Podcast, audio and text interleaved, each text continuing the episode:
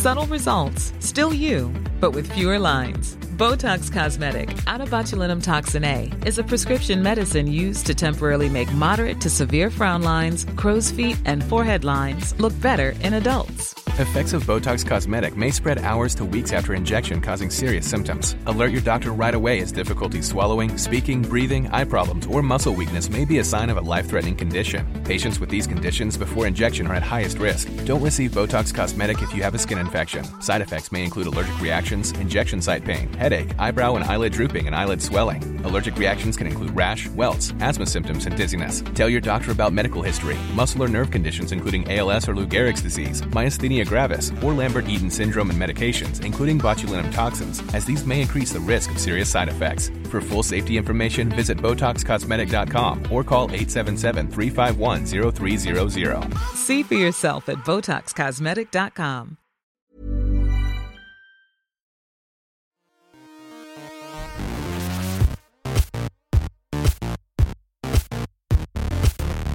Welcome to the Story Studio. Oh yeah, here we go. Check it out now.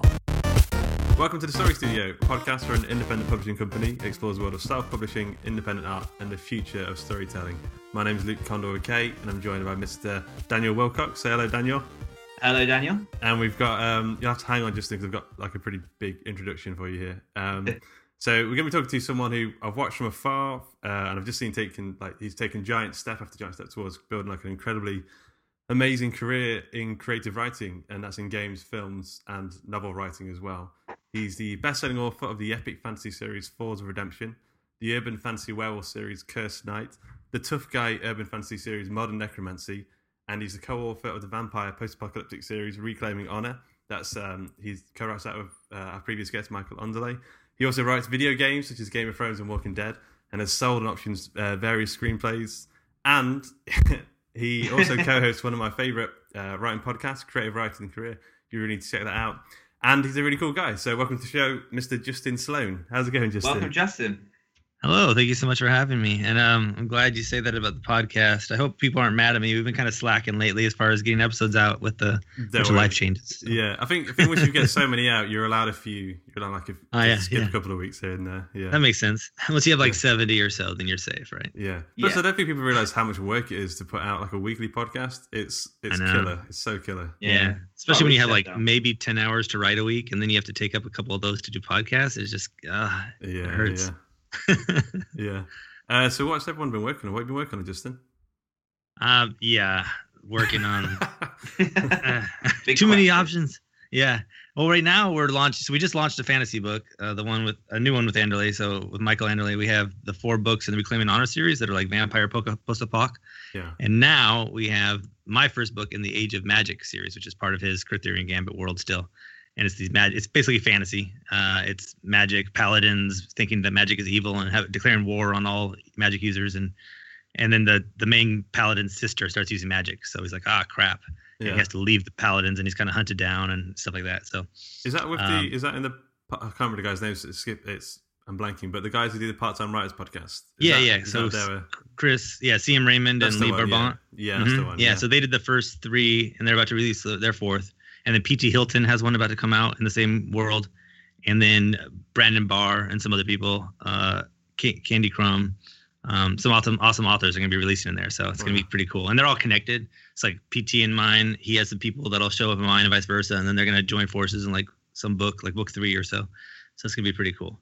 I love Uh, stuff but- like that. yeah, yeah, I think it's really cool. I've been talking about wanting to do that with him forever, but we just couldn't figure out like a reason, you know, that had enough money behind it because we're both like, yeah, but that'll take away from our other stuff. yeah. But now it's like we know it's gonna do at least well enough. So yeah. but then uh the big thing that I'm working on is I'm trying to do something similar where I am kind of more of the dungeon master, if, if you were. the show, the show, the Kevin Feige Showrunner. it. Yeah, so I have a couple people that I'm working with who are doing most of the writing and I'm doing some of the writing. Yeah, And uh and, that's a lot of fun. That's a sci-fi space marine time travel. I think I've seen some of the covers for those, and I think they're pretty awesome. If if they're the ones Yeah, I'm thinking Syndicate of. Wars, Yeah, good. yeah, it looks really cool. Uh, we're we've gone through like five different versions of covers, lots of different artists, because we keep getting one. And we're like, yeah, it's pretty cool. And then he does the second, and we're like, yeah, well, not that cool. Because you know you see it at first and you're just thinking it's awesome, but like you have a little bit of time behind it, or you start showing it to people, or you start thinking about what's actually in the market and what's going to be up against, or you just start realizing that it's a lot more cartoony than you originally thought, Mm. and, and what yeah. I mean, all the ones that I've seen have been pretty spot on. So I'm sure whatever you Thanks. end up with, it, it'll look cool. Yeah, and it might just be us being really picky of our own stuff, right? You never, Yeah. you never know. Yeah. but like some of them we're gonna just use for short stories, and like we're gonna do one free on InstaFreebie, and we're gonna do one on Amazon for 99 cents, and using those covers. So they're still nice covers that we paid like 200 bucks for. But you paid, uh, paid 200 bucks for those covers each. uh, 150 plus 50 for the font, yeah, typography. Wow, so that's that's because me and Dan were saying those covers, like all of your covers, are great. To be honest, um, like where Mm. Thanks. where are you finding these artists? Yeah, yeah. yeah. I know some people who pay lots of money for cover artists. I I just can't afford it, so I don't. so I spend a lot more time than I than some people would say I should, like going through DeviantArt and looking at different artists on there and contacting them and trying them out or um, other places too, like 99 Designs. You know, you can go right on there and you can check out what they've done before instead of doing a contest. Just hire them directly through 99 Designs. Yeah. So it's like $330 in that case. Uh, but you already know what you're getting. So What's your Uh, success rate with DeviantArt? Because I know there's a lot of people. I've contacted quite a few people who Yeah. have been. They they've got good stuff up, but then it's like last active in 2013. yeah, Yeah. Yeah. Well, for sure, it's like uh, you're gonna contact 20 people and get like two or three responses. So that's the downside. Like a lot of people I know are like, "Oh, I just found an artist. I contacted him. I'm waiting anxiously." And I'm like, "Well, then you're an idiot." It's like applying for BookBub. No, wow, I applied for BookBub. Good, good job. Do it once a week for two years, and then tell me you applied for BookBub for two years. yeah. Like I don't care if you applied once. It's not gonna happen probably. Same thing with DeviantArt. your your chances of getting responses are pretty low sometimes. But but I found that you know, uh, half, maybe maybe more like half reply, but but then out of the half, like they each want fifteen hundred dollars, and that's awesome, and they're totally worth it. Mm. But it's like I just can't afford that. If I'm gonna do six books in a series and launch them all at once, that means I need six times fifteen hundred right now. Come on. And So, and then like and in then the you new like, series, you don't know you- whether it's going to pay for it. I mean, I'm, I'm sure it Exactly. will eventually. Yeah. But, yeah. Well, that's the nice thing about writing with Michael Anderle is like we know those books are going to pay for themselves, so you can right off the bat pay for an awesome artist because you're like, well, I could pay this artist five hundred dollars to thousand dollars, whatever, because I know I'm going to make that back in the first month easily, uh, and that's awesome. And you know, versus writing your own books and you just never know, that's tough. yeah, yeah, of course. What about you, Dan? What have you been working on? Um, just cracking away on edits for They Remain. Um, coming up to the end of that now, so I'm, I'm getting there. It's starting to take shape. It's I'm getting to the point later on in the book of the editing part where you're just like, I'm ready for it to be done, Mm. but I'm also enjoying the process as it is now. Um, but yeah, I think it's taking good shape, and I'm aiming to have that done by next week and handed into your lap, so we can hopefully just get that out in the next couple of weeks or so. Well, Yeah. maybe a month. We'll see. How many how many words is that? I mean, if you mind me asking. Uh, this one's seventy five thousand at the minute. Um, Yeah. I think it might stretch to about eighty, but we'll see. Nice. That's Mm. good. I like that. And then when you guys say like you're doing edits, so do you do a lot of rounds of revisions? I don't think we we, we try not to, but um, we sometimes do. Yes, Um, we had one book which it was pretty much you wrote, I edited, you edited, I proofread, and it was out. hmm. And then another one where we're kind of at the minute back and forth, back and forth. But I think it should be in a good state, but it'll be about draft five, won't it? yeah, which we don't want to because it takes too long. And we would like to get to the point where we're kind of doing what, what you're Streamlining doing. it, yeah. doing doing sort of your thing, Justin. But um, I don't know. It seems so hard. Maybe we just not, Yeah. maybe we're just being too critical. I don't know. I have no idea. Yeah, it's tough on both sides. Like, it, yeah, you could be too critical, but it could also just be that it depends where you're on the writing, right? Like, uh, yeah, yeah. definitely my first book took me six years, so Mm. there's it's different Yeah. compared to now where I write one in a month and have all this different processes going in that make it work a little bit better. But even then, like, I wouldn't mind going back and spending some time. Uh, like what I like to do, if I had like unlimited time and still people just kept sending me paychecks, what I would do is, is probably Dream. yeah, if I there, you know, just like uh what do they call that? Like in uh, Name of the Wind, they have a thing, or it's also that website where people can give you money. oh, Um, Steemit. Are you talking about? oh, not that, but it, uh, uh, there's another one like where they're your. I'm forgetting anyway. I'll come back to it later. It'll just pop in my head. Patreon. Patreon. Patreon, yeah. Yeah. Where if Yeah. I'm they're my Patreon or vice versa, whatever it is, you know. It'd be great if you could just like look back through your book, read through it, revise some sentences here and there. Like that's the process I like. And then you like realize, oh, some more emotion could have gone back three chapters ago. You go back, add in some emotional scenes. Like that's awesome. But uh yeah, nowadays it doesn't work so well. Yeah, yeah. Anyway, sorry to interrupt. No, no, no, no, no. Um, so I guess I've been I've been I've actually signed off on a book today, which is always quite nice to to do.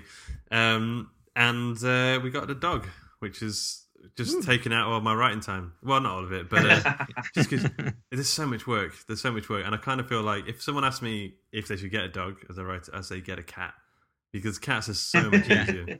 just do their own thing, and you just They need sort less of- attention too, probably, right? Oh, definitely, yeah, yeah. Yeah, Um, I uh, I babysat a dog for my nan about I don't know four or five months ago, um, just to test whether or not we were ready to have a dog. And Yeah. by the end of that seven days, we weren't ready to have a dog. Yeah. How old? How old was the dog?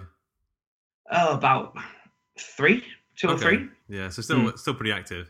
And, but, Yeah, like, yeah, yeah. but peeing and pooing outside though. Yeah. No. Oh right. Okay. okay. Strange environment. Didn't enjoy it. Cool. Uh, so I guess we've got to do the big whoops. Uh, has anyone got anything cool that they've been reading, watching, seeing, doing, sniffing? Uh, Justin.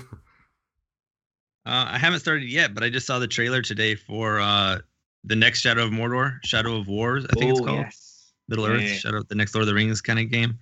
Oh my god, I'm super stoked on that. Like, I'm not a big gamer, uh, to be honest, but I like some games and like the Tomb Raider games that they recently did, the two reboots Mm. by Crystal Dynamics, and uh, and then and then Shadow of Mordor. Like these are amazing games. Like you're watching a movie, you're playing the game. It's all part of one experience. There's no like, oh, now I got to hack and slash for two hours and it's boring as hell. You know, there's none of that. It's just it's awesomeness all the way. And now this new game looks like quadruple that. So I'm pretty excited about that. Yeah. Yeah, I'm a big fan of those sort of incredibly immersive uh, filmic games. Like I think they've been doing it ever since that Metal Gear Solid 2 came out, which was like three or four hours of cutscenes. I was like, I'm enjoying this more than actually playing the game. yeah, and it's It's great. Like beautiful with to Tomb. Raider, where it doesn't feel like the cutscenes really separate from the gameplay. It just feels like, oh, this is just more of the game. Cool, you know? yeah, It's very similar with um, The Last of Us as well. That's very Yeah, yeah. theatrical. Yeah, Love that That's story. the other good one. Yeah. yeah. What about you, Dan? You got a big whip? Um, my big whoop is that I've finally got around to doing something that I've been meaning to do for a while, which is read some of Chris Fox's um, non-fiction books for authors. Hmm. Um, simply because I was just I well I sit outside of my child's bedroom door for half an hour so that he doesn't run out of his bedroom and fall down the stairs every night. And uh, he, I, I finished the end of a book and realised that because I was on Kindle Unlimited, I could just jump on and download one of Chris's. So I checked out Six Figure Author and Lifelong Writing Habits, and Yeah, they're quite short reads, but they're definitely to the point and has there's not it's not really bloat. It's just the information that Did you do you the need this- exercises? Like, did you? Um... in my head. okay, yeah, yeah. But so no, yeah, 'cause- I, I enjoyed those one. I think I've done um, uh, Six Figure Author or Launch. No, Launch the Market. I've, I've, I've read Mm. through, which is really great. Um, yeah, because he's about to launch a new one, isn't he? Which is relaunch your novel. yeah. It's about reviving Yeah. your old works. It might have gone a bit think- stale. It came out, didn't it, or is it up for pre-order? One of the two. I thought. Yeah, yeah. I think is it pre-order? I'm not sure. I saw I saw one of his posts about it. Yeah. Obviously, didn't It's sink in. Yeah. But yeah, it's um really easy read. I thought it was had a lot of interesting stuff in there for especially six figure author for people that are um, maybe looking at the best platforms to put their books on. Because I kind of like how he's just unapologetically, I'm going to throw all my eggs into the Kindle basket, and Yeah. just kind whereas everyone else kind of makes sense to go minute, wide. it? I think it kind of Yeah, makes sense to go, uh, especially for us who sort of haven't got a massive sort of fan base or much of one at Mhm. all. Uh, to go with like somewhere there's already a fan base built in. Uh, just, just are you wide on any of your books? Or are you all in on Kindle? Uh, I'm wide on some. So let's see. On, on my teddy bear books. Oh yeah, I figured those are so small and they don't like nobody really cares about KU on those anyway. So uh, I went wide with those. I haven't really done a lot of promotion on it though. It's just here and there, whatever. yeah, yeah. Um, and then I have a couple books that were picked up international markets, and those are, I guess you could call wide at that point because they're not just going to publish on Amazon. yeah, yeah, They're going to do in their bookstores and maybe Barnes and Noble too, and all that. I'm not really sure. yeah, So in that sense, yeah. Um, cool. So I mean, uh, so we've got some questions for you, Justin, if that's okay. Uh, we've got quite a few, uh, and uh, feel free to answer or tell us to do one. um, so I mean, good. the, the last time we talked was like two years ago, believe it or not. And uh, Wow. at the time, you were you were working for Telltale. You were, I think, you had the Fourth Redemption series. You were working on the and the Allie Strom books. I mean, that was two years Yeah. ago. So I was just kind of wondering, personally, that what are the biggest changes for you in the last two years in your writing life? yeah, that seems like forever ago, huh? well, that process that we were talking about, like where where um, you know people have heard me talk on other shows, they're probably used to this, but basically now I've gotten much more to the point where I delegate and rely on others. So instead of just trying to write the whole book and then spend some time away from it and then come back and revise it, revise it, spend some time. Now I I write a first draft as quick as I can. When I'm about either a third or half of the way through, I send it either to one of my favorite beta readers or my editor, one of the two, whichever I feel like, because I haven't really figured out which one works better yet. And then, uh, especially if I feel like it's more raw, maybe I'll send it to the editor first, so I don't offend my beta reader by giving her a piece of crap. Yeah. Uh, and, and then I just keep moving, you know, so that by the time she gets my edits back to me, I have the rest of the book done, or at least another chunk done that I can send. And I just keep going like that, and and that's helped out a lot. And then whenever that one's done, I send it to the other person, either the beta reader or the editor. And then when I'm done, I have a an editor that looks over it once before I send it to a group of beta readers, or you could call them just in time readers, which is a big thing Michael Anderle's done, where it's like last minute check for any final things that we just might have missed, you know, like typos or loopholes or whatever. I Plot thought it was a pun on your name. Yeah, Yeah. So too. just in time yeah. uh, readers. Yeah, so so that's kind of the new process that I've, I've I love now. Uh, like I said, I wouldn't mind having more time to sit back and relax. And I think when I take a little bit more time to myself, I might try to do one of those on the side where I still do one of these a month, but then also try to write something that takes me like a year. That I just spend time with like perfecting every single angle of it, like every sentence. I know it's insane. Like that in self-publishing, you don't think about doing something like that, but uh, I have a connection kind of through Brandon Sanderson's agent, who's one of my favorite writers. So being with his agent would be amazing. And, and he did look at some of my stuff at one point, and he's like, "I see why you're being successful in the self-published world, but an editor from one of the top six is probably not gonna uh, Yeah. take this," which Yeah. is, you know, makes sense because they're looking for totally different things than the majority of readers of commercial fiction are looking for. But I do want to get to that point where I can go with the big six at some point also and have both streams of income so that if one month Amazon gives you a lower payment and you were counting on that payment, you still have the traditional houses giving you their royalty checks. And, you know, the idea is to have like 20 times more income a month than you actually need. That'd be awesome. But, uh, yeah, it'd be quite nice. Yeah, yeah. yeah. So I think the main, the main thing that changes is probably process. So, how many books have you put out in the last two years? Is that, that might be a bit of a random question for you, but I don't know. Yeah. According to Kindle, uh, or what is it? Something report, book report, uh, Hmm. or book tracker, one of the two, whatever it is, book report, right? According to them, uh, I have like 50 books out right now. So You have 50 when we last talked, right I had like, yeah, but that that includes like the short, like middle grade books, you know, that are like 100 pages each. okay. So that's not much. That's like 30,000 words. Uh, it includes those. So 50, 50 books, including those. And when we last talked, I guess I hadn't published anything, or I had just published Falls of Redemption and Alex Drama. I don't remember. Uh, I, have- uh, I can't remember. yeah. I think you were. I think maybe done the Falls Redemption stuff, or you were republishing them in a different way, or something like that. I, I can't really remember. Yeah, Yeah. yeah, yeah. That might have been because originally I did those as episodes, and then I was like, wait, Yeah, this isn't yeah. right. This doesn't fit. It's not a no. It should be epic fantasy trilogy, Is it is meant to be. Yeah. Uh, and as I started off, so, What so somewhere the, around uh, that range, thirty or forty books. What would you say the biggest successes? Uh, well, of course, the success? Michael Anderle stuff, but uh, you know, if I if I ignore that because that's just a given, like he touches something, it turns to gold. He's that goose in the Ducktales movie. Yeah. You know what I'm talking about? uh, so if you ignore that, Falls of Redemption has definitely made me the most money, but it hasn't made like big money. Uh, that I rebranded it like we talked about. I put new covers on it. Um, at first, I'd done some Fiverr covers, you know, like the five dollar, maybe fifteen dollar things Yeah.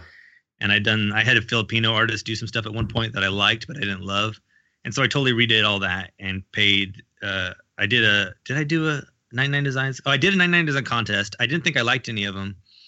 I later, like six months later, saw somebody's book cover that I liked and said, "Hey, your book cover's awesome. Who did it?" He sent it to me.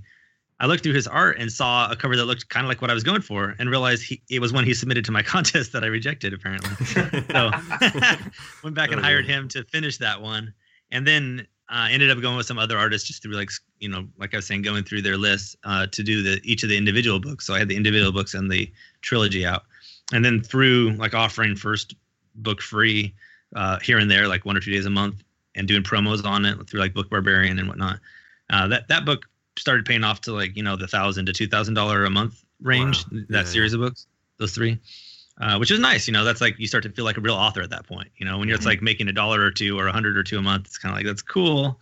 It's money, but it's not like real money. And Yeah, then you get it's to the side, thousand, side hustle at that point, and then uh, yeah, it's the next Yeah. level, isn't it? Yeah. What would you Yeah, say the biggest get biggest waste of time? yeah, yeah. What's that? What would you say the of biggest waste of time? Yeah. Um, yeah, I don't know if I want to call it a waste of time. Uh, It's really not, I guess. Hmm, that's tough. I was gonna say like the the children's books, the you know because they're not as marketable, but like one of our series sold to French speaking countries, and we made more money off of that than I made on all my books in the two years before I signed up with Anderle. Yeah. Mm. So you know you gotta it's it's all it's tough, right? And then I did a lot of time on screenwriting, and it seems like that for so long that doesn't pay off. But then all of a sudden we sell a script, and they're trying to get it into production by the end of this year, and it seems like it could actually happen. And Wow. these little things like Yeah. where it all seems like waste of time until it's not a waste of time. So Yeah, yeah. tough Everything's question. Everything's everlasting. yeah. Like I took a month off from my Michael Anderle books to focus on my book two of my werewolf vampire series. Hounds of God is the first one. And I wrote the second one and it came out after I had two books with Michael Anderle that are also vampire werewolves. So I thought, well, this is a given, you know, it's going to do well. And like nobody bought the book. So that feels like a waste of time. But maybe when book three comes out, everybody will buy the books and it won't have been. So who knows? Yeah. It seems that you've got um you say you've got about 50 books out and they all seem to vary across different genres. Are you one of these people that you just write the things that you enjoy or is there kind of a strategy behind the stuff that you are writing? Yeah, it's changed more recently, of course. Um, you know, it's the same idea with like where I always wanted to be not just a writer, but I wanted to write it, be a screenwriter, video game writer, and novelist. Same thing with books. Like I don't want to just be a fantasy guy because if I don't, if I feel like writing something that, like like you said, yeah, I'm one of those guys who writes whatever I feel like. Yes.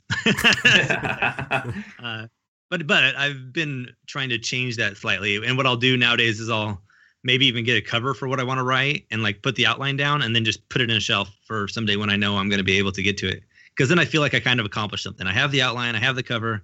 It's going to happen, but I, I will ignore it and focus on more commercial a- properties in the meantime. And then when I feel like I'm at that point where I'm making like 20 times more a month than I need, I could bust out those books and do one for myself and then go back and make some more money and then do one for myself. You know, like uh, Yeah. Entourage. One for them, one for me. Yeah, I was going to say that about the one for me, one for them model. How many Yeah. of how many of those um, outlines have you got stored away, ready to go? Uh, I mean, probably only like three or four, so it's not like insane. But I mean, I have a lot of other story ideas that I've locked away that I Yeah. probably won't ever touch. Like at the time, they seemed really cool. I'll tell you guys one because I'm never going to use it. I thought it'd be really cool to do like a uh, a Breaking Bad style thing of the, the Joker without calling him the Joker. But it's basically it's based on this old story by Victor Hugo, I think it is. Uh, whoever did the Hunchback of Notre Dame, Hmm. and it's uh, the man who smiled too much or the man who laughed too much or something like that. And it's this kid who like they deform his face, kind of like in Slumdog Millionaire. And he comes across this girl, and there's a blind, the mom's blind or the girl's blind or something like this. And there's this whole like tragic story around it. So I was gonna make this love story where the girl gets taken and enslaved, and he has to rescue her, but in the process, you know, suffers a lot and goes through all this depression and basically starts losing his mind.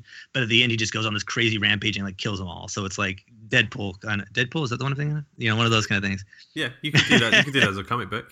Uh, Yeah, just, yeah. You don't Yeah, have to so I- use. You don't have to use Joker. I know you could use like. Uh, it's quite common practice nowadays to do a sort of, um, like reskin the character, make your own version of him, so people know who it is. But it's exactly. That's what I was really- gonna do. And I was never gonna call him the Joker, but at the end he'd be wearing like a purple suit and kind of Yeah. just laughing about to go kill them all. And but then that you know, for the market, that doesn't do anything for me. That's that's Yeah. gonna be the opposite of what I want. Like people are, who are read my current books, they want happy endings. They want fist pumping awesomeness the whole way through. They don't want to be depressed. And so if I release something like that, I'm probably gonna lose half my audience and they'll never come back to me. Yeah, yeah. So those ones I just keep in the shelf. So, uh, so you published all these books. You published maybe 30, 30 books or something in the last like two years. Um, I was going to ask, do you think if you spent all that time working on one book, would you have learned more about like writing and becoming a better writer on that one book, or do you think in the process of finishing and starting a new book and finishing starting a new book, do you think do you think that's a uh, that that's that helped you learn quicker?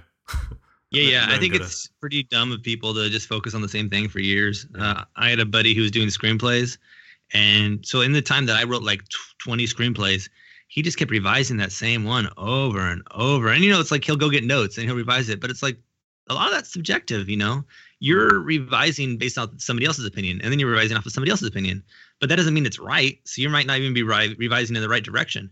And this kind of comes into my writing style, where I feel like at some points in my writing career, I've kind of veered away from who I am. And I look back at Land of Gods in that series, especially the third book in that series, and I'm like, that was me. Who is this guy now? And I'll have to like try to go back and find myself again, you know? Uh, yeah, But in that first book I ever did, I did, you know, revise. Like I said, it took me six years, not just nonstop. I went off and I'd go like write the Allie Strom books, and then I'd come back to the Falls of Redemption and revise it some more. And that was a kind of a cool process because uh, I started that in maybe it's more like five years. I started in 2010 or 11, somewhere in there, and then didn't publish until late 2014, 15, 16, somewhere in there. I forget. Might have been 2016. Which book was that? Sorry, which was the one you spent? Uh, Land of Gods. Okay. And right, yeah, the yeah. sequel to it. It was originally like one book that I then broke out into two and then added the third onto, Yeah. uh, which is why it's not as good of a book as it could be. Because if I was going to reapproach that now, you know, I would totally write book one as a, a book yeah. instead of a book that's broken into. Uh, yes. I don't know if I answered your question there. Uh, yeah, no, definitely. Yeah, I think uh, Dan, you, you sent me a, a video uh, about a month or two ago about this, the seven habits of the highly effective artists. Yeah, and, yeah, yeah. and he was saying that like eighty percent of the learning is done of like the learning of and improving is done in the finishing and moving on to the next project. Mm. Yeah. So it kind of feeds it. It kind of feeds into that, that guy as well. Yeah. Yeah. Because you can learn so much more in the, like, the next six months or two years of working on other projects and then go back and revise that one versus it, it, it'd be a much harder learning process to, and you would have wasted so much time. You know, you'd feel like if you just waited that year or whatever and then went back and revised, you could have learned so much more that might have taken you like five years otherwise because you're not exploring and expanding your mind into new projects and new ideas and coming up with new thoughts or even story ideas. You know, if I go write my children's book about a girl with a magic amulet that came from the Ring of Solomon, you know, that's going to make me think about a whole set of different things and read a different set of books, you know, to think about that. So that when I come back to my other series, uh, I have all these other ideas flowing around in my head. And a lot of times when you focus on something else too, you start thinking about the other projects, you know, or if I go watch like Indiana Jones, Want flexibility? Take yoga. Want flexibility with your health insurance? Check out United Healthcare Insurance Plans. Underwritten by Golden Rule Insurance Company, they offer flexible, budget friendly medical, dental, and vision coverage that may be right for you. More at uh1.com. I'll start thinking about my own books, even if it has nothing to do with that movie, just because your mind starts coming up with stuff and you're like, oh, what if you did that there? And oh, that totally doesn't fit this at all. But in my book, that'd be perfect. You know, this kind of stuff. Yeah, yeah. How do you juggle that? Because it sounds like there's a thousand ideas floating around in your head, and outside of you know having to outline every single idea that come in and having to get a cover for every single book, do you have like a notepad that you just literally just jot ideas down and then pick which ones you're going to elaborate a bit more on, or what's your kind of process for that? Yeah, Evernote. Uh, basically, I just put everything in Evernote. Um, I used to anyway. I don't know if I haven't used Evernote in quite a while now. So I think nowadays it's kind of gotten to the point where, yeah, I have my main things that I like, my main ideas that are just kind of too strong in my head to ever go away.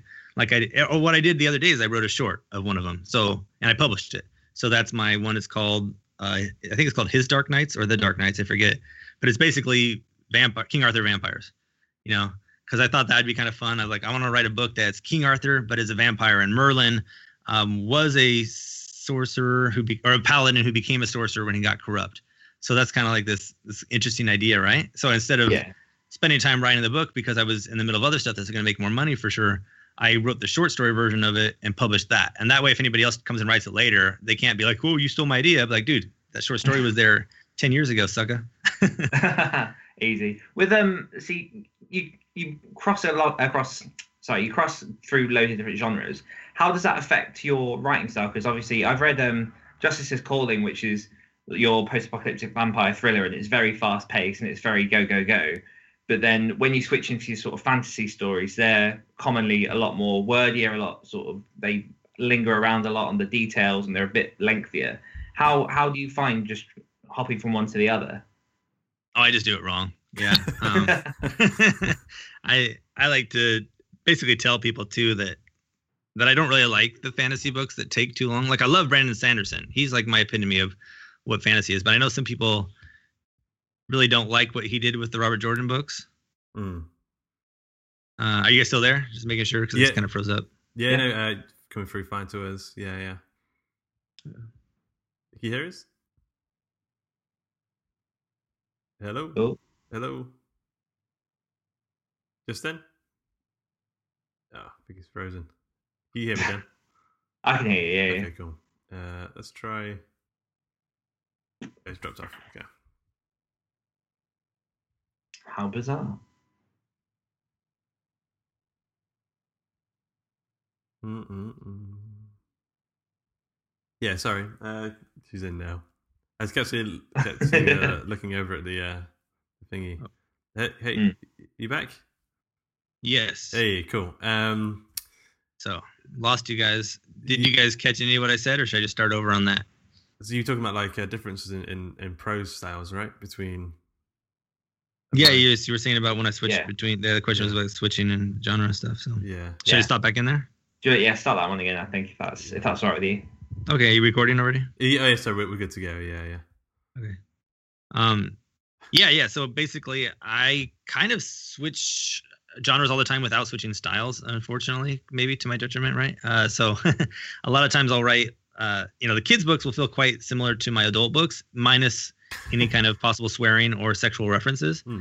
Uh, but as far as like the tone and this, the, or as far as like the uh, the pacing and the the, the voice, even maybe to a degree, uh, they're pretty similar. But for fantasy too, I like you know Brandon Sanderson style that's a little more fast paced and less des- description heavy uh, versus like Robert Jordan who's all about like the world building and taking like five years of chapters Yeah. before from going from one like he'll just go from the house to the store and it takes like five chapters. And I'm like I don't know what's going on here. Why is this taking so long? Yeah. and people love that. Some people are going to hate me for saying that. But but i'm much more of like the fast paced uh kick butt style of story writing. Um and even like like you'll read some people like some of these self-published authors and this is why i'm starting to love this because they're not bogged down by the big six telling them what they need to do you know? Like these editors who think they know what they what the readers want but there's all these readers out here like me who don't want that crap. So you'll get some awesome authors like PT Hylton and Will Wight who are writing fantasy but it's keeping me engaged and it's not full of all this flowery prose that's boring me or just dropping all this world building building information on me you know? Like they they give it to you in little bits throughout the story. And so that's what i do with my own writing. I basically just write what i want to read uh, even if i know some fantasy readers will read that and be like well it's it's only like 80000 words and it's uh, not full of all this world building so i don't like it well go read robert jordan then i don't care yeah, yeah. um, so yeah, I mean, I think it would be better if I got a little bit more of that. And if and I say that, but when I when I brought up this point to Chris and Lee uh, with the Age of Magic stuff, uh, they they both called me out and said, "What are you talking about, dude? They're totally different." Um, like not trying to pat me on the back, but telling me I'm wrong. They're like, "No, you're wrong." so I might be seeing it through like some kind of weird lens on myself, you know, like the, the mirror doesn't match what's really there. Hmm. Uh, but in my mind, the pacing and all that st- stays pretty similar. Yeah. Uh, so I mean, um, in terms of like the, you're doing all this writing and production, um, how how much time are you spending writing and how much time are you spending marketing? Uh, so what I've tried to do nowadays is write in the morning and market at night. You Yeah. know, because I'm Yeah. too tired at night anyway. Usually, so sometimes if I'm feeling up for it, I'll try to write a little bit. Like the other day, yesterday, the day before, I think I went out there and tried to write for about 45 minutes. And then when I started no- nodding off, what I'll do is I'll put a movie on and do marketing while I'm watching the movie because movies will keep me awake. Uh, so Yeah. if I put on, even if it's a movie I've seen before, like I'll put on Pirates of the Caribbean and I know that's fun. I know what's happening and there's music that's pumping me up and the dialogue's funny, but I'm kind of used to it. So it could be almost white noise. The music is so Uh, good in that as well. Yeah, Yeah. It's one of my favorite soundtracks for writing for sure. Yeah, yeah. Uh, so then that helps me to get through like two hours of marketing, even when I would be nodding off otherwise. And then yeah, writing in the morning. I try to get some writing in on the weekends. Like my wife, I'll I'll usually watch the kids for the first three hours while she sleeps in, and then she'll wake up and give me like two hours to write. So that works out really well. Uh, yeah. Yeah. What um what defines success for you? Because you've got your sort of fast-paced genre fiction stuff you're doing with Michael Anderle. You say earlier that you you'd like a bit more time to do sort of the lengthier projects. You've gone into obviously your your game stuff, your screenwriting. What is it that you see as the end goal in the long run, or do you not really have one of those? Is it just sort of just take it as it comes and see what happens? Oh, I've already accomplished them all. you are complete. I'm complete. I, I really feel that way in some levels because when I started writing, I started writing uh, in a large part because I love the Game of Thrones books. Mm. And then I got to work on Game of Thrones at Telltale. And so this was like this big full circle where I'm like, well, all right, job done. I did it. yeah, but there's some other properties out there like that that I would love to work on. Um, you know, there's big things like I wouldn't, I would definitely love to go work, do a screenplay or two at Disney or Pixar or something like that. That'd be awesome. I remember you Uh, saying uh, Pixar was a big one for you. Are you Yeah. still still feeling that, or have you moved Still, on? I I was on an eight year goal. I set an eight year goal around that same time we talked last time. So I got six years left on it. So we'll see. cool. We'll do a podcast every two years, and we'll we'll, we'll update each other on Check up, on yeah. Pixar. Exactly. Mission. We'll see what happens. Yeah. But yeah, so I, there's some things that have been happening that I can't talk about that are like more similar to that, which are pretty exciting. So we'll see what happens if that does happen. Uh, I officially, people probably heard my podcast where I went full time like three or four weeks ago, Yeah, yeah. Mhm. or it was about a little month, about a month ago, or a month and a half ago. Yeah. So I went full time, and then like two weeks after that, or a week after that, a video game company recruited me, and it was too cool of an opportunity. So I said yes. So I'm back in the office. Are yeah. you, so I, I went full time. I achieved that goal, and then I said, okay, I'm done. how how long Yeah. were you a full time offer before before the game contract came in? Like how? oh, just like a week, and they Oh, wanted to hire me right away too. I said, oh, wait, give me a month, and they said, no, we got a week. Will you do it? And I said, uh, all right. yeah. It was really yeah. I was hoping to get like two or three books done in that time. I was just gonna go Mm. like hardcore and try to bust out like two or three and have them ready to go. Uh, but yeah, the job is exciting and it's working with some people that I love and uh, working on properties that I love. So it's it's it's pretty cool. Um, but you know, it's I don't think of it like a job. I think of it as yeah. I'm a full time writer and this is another writing thing that I do during the day. yeah, of course. Um, yeah. But so going back to your question though, like yeah, the full time thing where I'm pulling in huge amounts of cash and just being able to write whenever I feel like it, that's still definitely something I'll probably do for the majority of my life from now on. I would think, yeah. and that's like the goal. Do you uh, do you enjoy writing? Do you enjoy? Do you prefer video game writing or or one over the other? Uh, yeah. I, when I was at Telltale, somebody asked me this question. He said, "What are you? Are you a screenwriter, a video game writer, or a novelist?" You know, because it, same thing with like genre. What genre do you write? People love to ask those kind of questions because they don't Yeah. understand that anybody can be more than one thing. But anyway, the answer that popped into my head immediately, you know, like those psychology tests, first thing that comes to your head, Yeah. uh, without even thinking about it, I was like, I'm an author, uh, and and I feel like that's definitely more what I enjoy doing. It's more where I feel my mind is at. It's more what I feel is the prestige level because it's all you. You know, when you're when you're an Yeah, yeah. author, you're the one who wrote that book. It's your ideas. You're coming up with the cool stuff. Your voice is what's connecting to the audience. Versus if it's video games or a movie, you have directors in there, you have the animators, you have all these different things that are interpreting the story into different ways, translating the stories into different ways that uh, might totally change how the actual end result plays out. You know, even if it still feels like your vision, there's all these different levels of things that can be connecting with the audience. Versus if it's a book, it's like you wrote those words and those characters, and that's what's connecting and changing people's lives. Yeah, yeah. So, I mean, uh, is there any other mediums that you're looking to break into? So, uh, you've done games. You, you, I think you're doing a film thing as well. Uh, are you able to talk about that anymore, or is that all hush hush? Uh, we well the one thing we adapted the Sean Platt screenplay. Uh, Sean oh yeah, and I course, did. yeah. Threshold, right? Or is it the other one? It was Crash. Crash. Uh, sorry, yeah, yeah. and we're Ah, turning it okay. direct, and they're going to retitle probably before we shoot it. Um, so that one they have some actors. They have this the cool guy. They have this this lady who's on Expanse right now. She's on Expanse season two Cool. anyway. Yeah. Uh, yeah, and they have a director that I think is attached. Who was this Pixar guy for a little while, a few years, um, or maybe a lot of years. I forget. But uh, yeah, so they're getting people on it, which is exciting, Wow, right? cool. But you know, you never know what'll happen in Hollywood, and it's an indie studio, so I don't know if you will call it even Hollywood, but you never know what'll happen in movie land. uh, but fingers crossed, it sounds like it's going to happen, so that's really cool. Yeah. And then there's another project that we adapted. P.T. Hylton and I adapted John L. Monk's uh, novel Kick, yeah. which is an Oh, awesome nice. story Yeah. about jumping bodies and whatnot. And yeah. uh, yeah, and that one a lot of companies were interested in, and then we did a shopping agreement with this production company, and so that could go well. We've also been uh, approached by somebody who would like to. sh- Uh, he's, he says he has all these connections with Amazon. You know how Amazon does their original content. Yeah, yeah. So- Studios, yeah. Claims that they would love to make that into a TV series, but we have the shopping agreement with these other companies, so we can't really go that route anyway. But if we, if the shopping agreement ended and we wanted to part our ways, we could maybe talk to that guy. So there's cool things happening, but you never know when they actually or if they will ever happen. Yeah, Hmm. yeah. And so, is there any other mediums like um, comic books or anything that you, you maybe you want to work for Marvel sometime, or or is that just not on your radar? Uh, PT Hylton and I applied for the DC Writers Workshop. Oh this- yeah, I know a guy who, who who does it. Who did it actually? Ryan Lindsay. Um, Nice, nice. yeah, it's cool. Uh, so it's something you're looking into.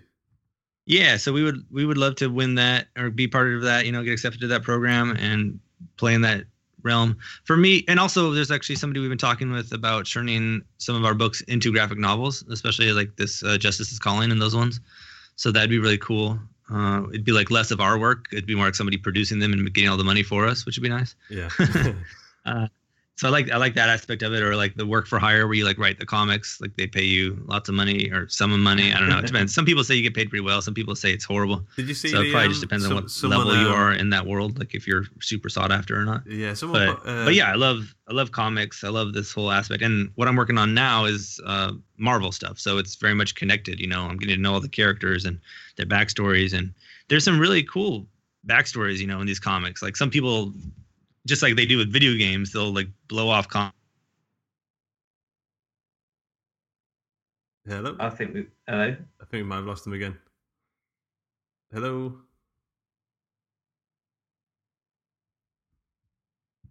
You still hear me, Dan? Yeah. Yeah, I can hear you. Hear you. Okay, cool. Let's. uh uh So it's annoying when you're talking and it goes, isn't it? Because then it's like, how long have I been talking for to no one? Yeah, yeah. So, uh, what were we just talking about? Uh, so, It'll be the Marvel comic bits. yeah.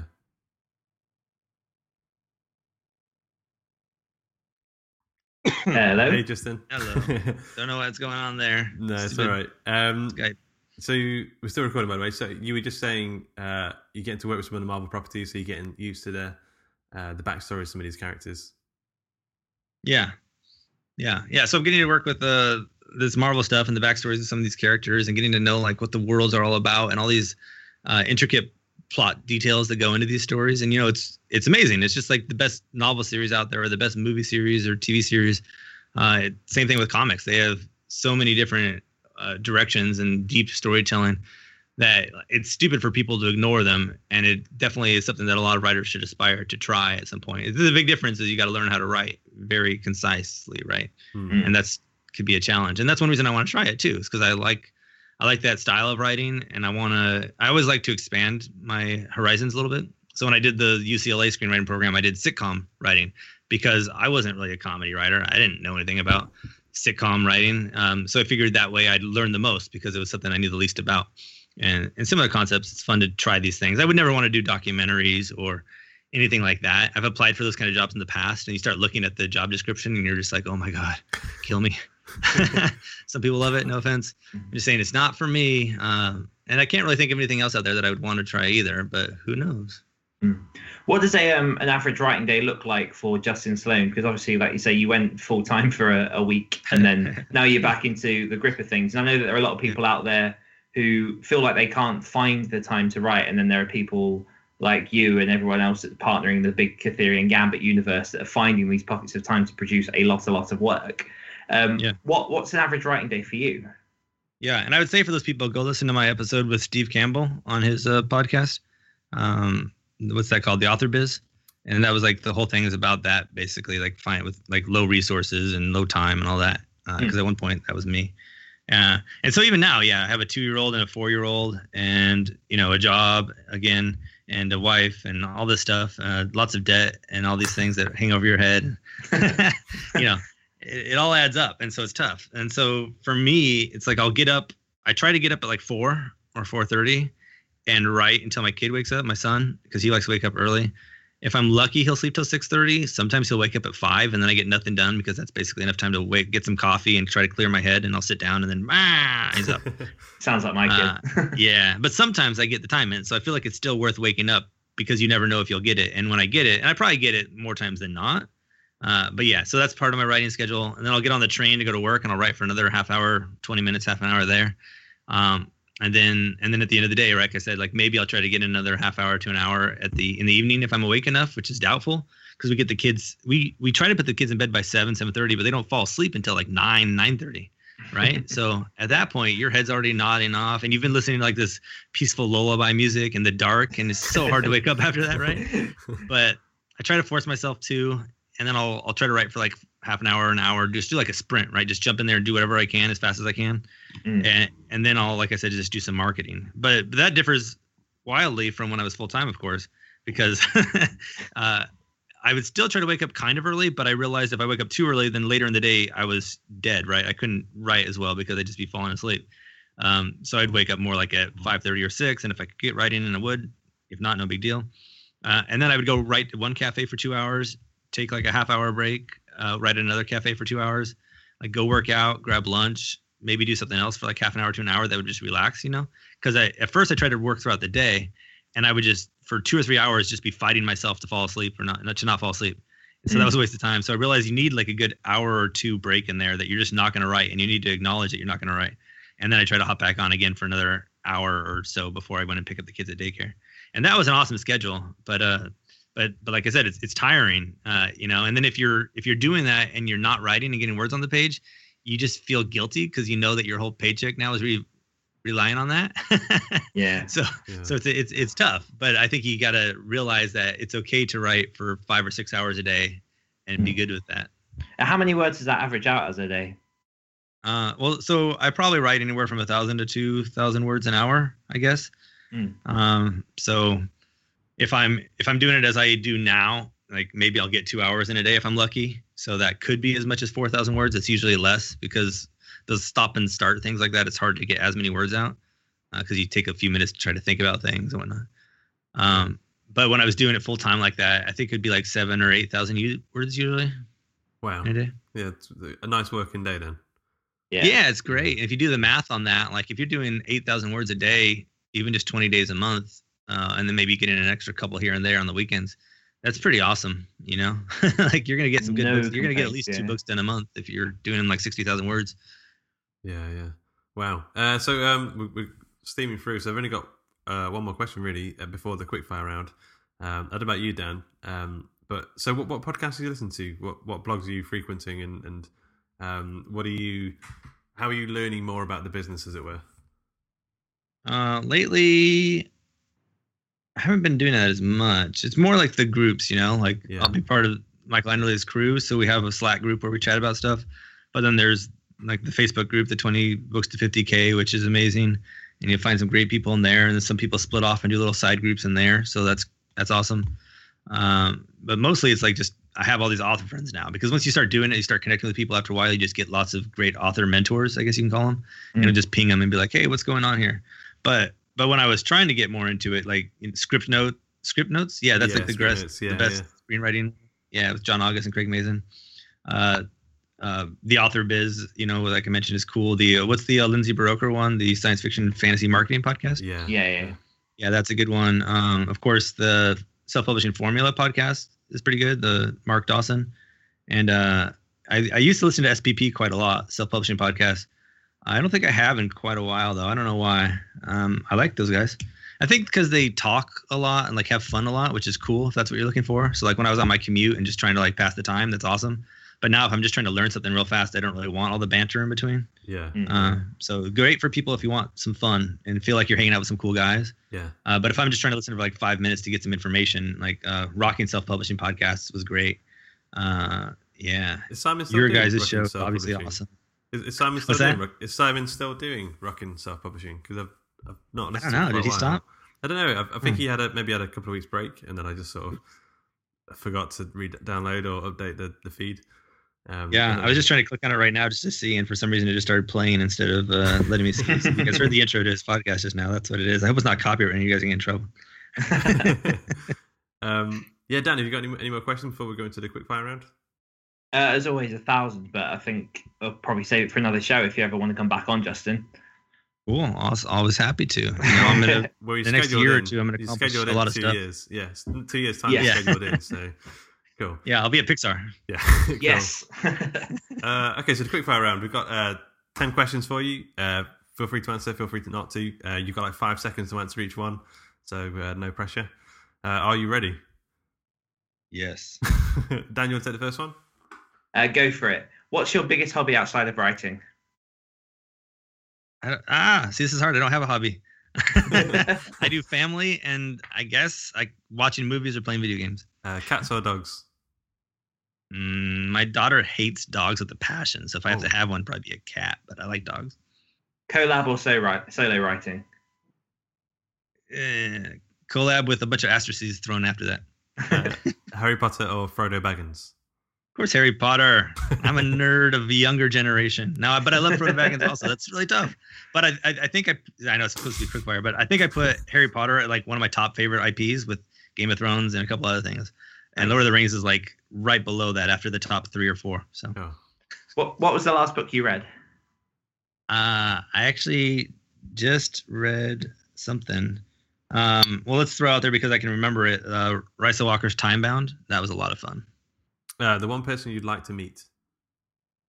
George R. R. Martin. Your favorite place to write? Uh, I will not say Starbucks because that's where I write a lot, but it's not my favorite. Uh, Germany in a bar that's really cool with a big beer. That, that was a, I actually did that. It was quite fun. Like when I was at business trips, we'd go to this bar all the time. has these big oak oak beams with like this cool candle light style uh, lighting, and that was an amazing place to write novels. Cool. Uh, favorite writer? Oh, George R. R. Martin, uh, definitely, or Brandon Sanderson, maybe uh, those two guys. Yeah. Your favorite alcoholic beverage? Uh, Guinness.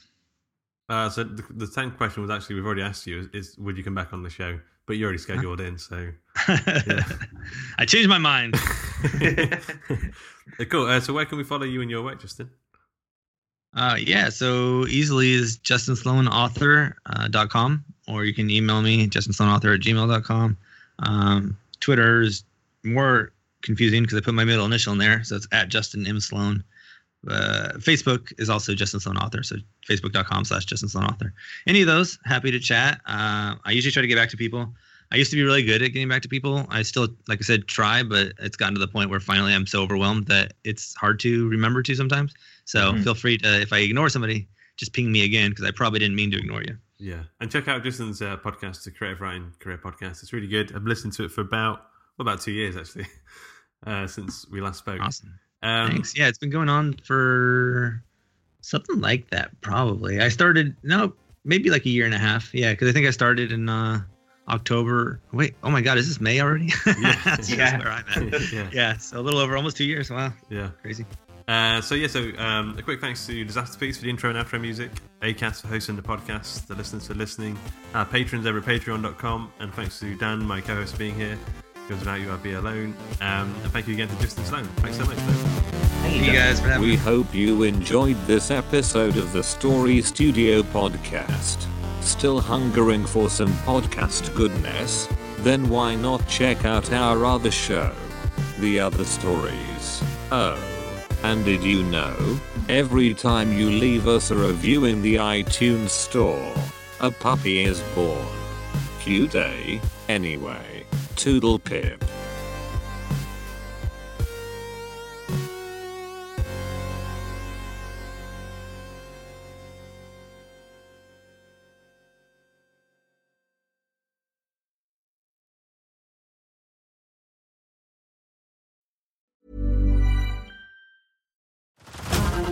Over to Hulu this March, where our new shows and movies will keep you streaming all month long. Catch the award winning movie Poor Things, starring Emma Stone, Mark Ruffalo, and Willem Dafoe. Check out the new documentary, Freaknik The Wildest Party Never Told, about the iconic Atlanta Street Party. And don't miss FX's Shogun, a reimagining of the epic tale, starring Anna Sawai. So, what are you waiting for? Go stream something new on Hulu. Spring? Is that you? Warmer temps mean new Allbirds styles. Meet the Super Light Collection, the lightest ever shoes from Allbirds, now in fresh colors. They've designed must have travel styles for when you need to jet. The lighter than air feel and barely there fit makes these shoes some of the most packable styles ever. That means more comfort and less baggage. Take the Super Light Tree Runner on your next adventure. Its cushy, lightweight foam midsole supports every step, and the extra outsole traction gives you the grip to just go for it. The eucalyptus fiber upper adds next level breathability to keep you going all day. Plus, the super light tree runner is comfortable and ready to go right out of the box. So, what can you do in a super light shoe? What can't you do is the better question. And because they're super packable, the real question is where are you taking them? Experience how Allbirds redefines comfort. Visit allbirds.com and use code SUPER24 for a free pair of socks with a purchase of $48 or more. That's A-L-L-B-I-R-D-S dot com, code SUPER24. Before Shopify, were you wondering, where my sales at? Now you're selling with Shopify, the global commerce platform supercharging your selling. You have no problem selling online, in person, on social media, and beyond. Gary, easy on the cha-ching. oh, sorry, but my Shopify sales are through the roof. Start selling with Shopify today and discover how millions of businesses around the world use Shopify to ignite their selling. Sign up for a $1 per month trial period at shopify.com slash listen. Shopify.com slash listen.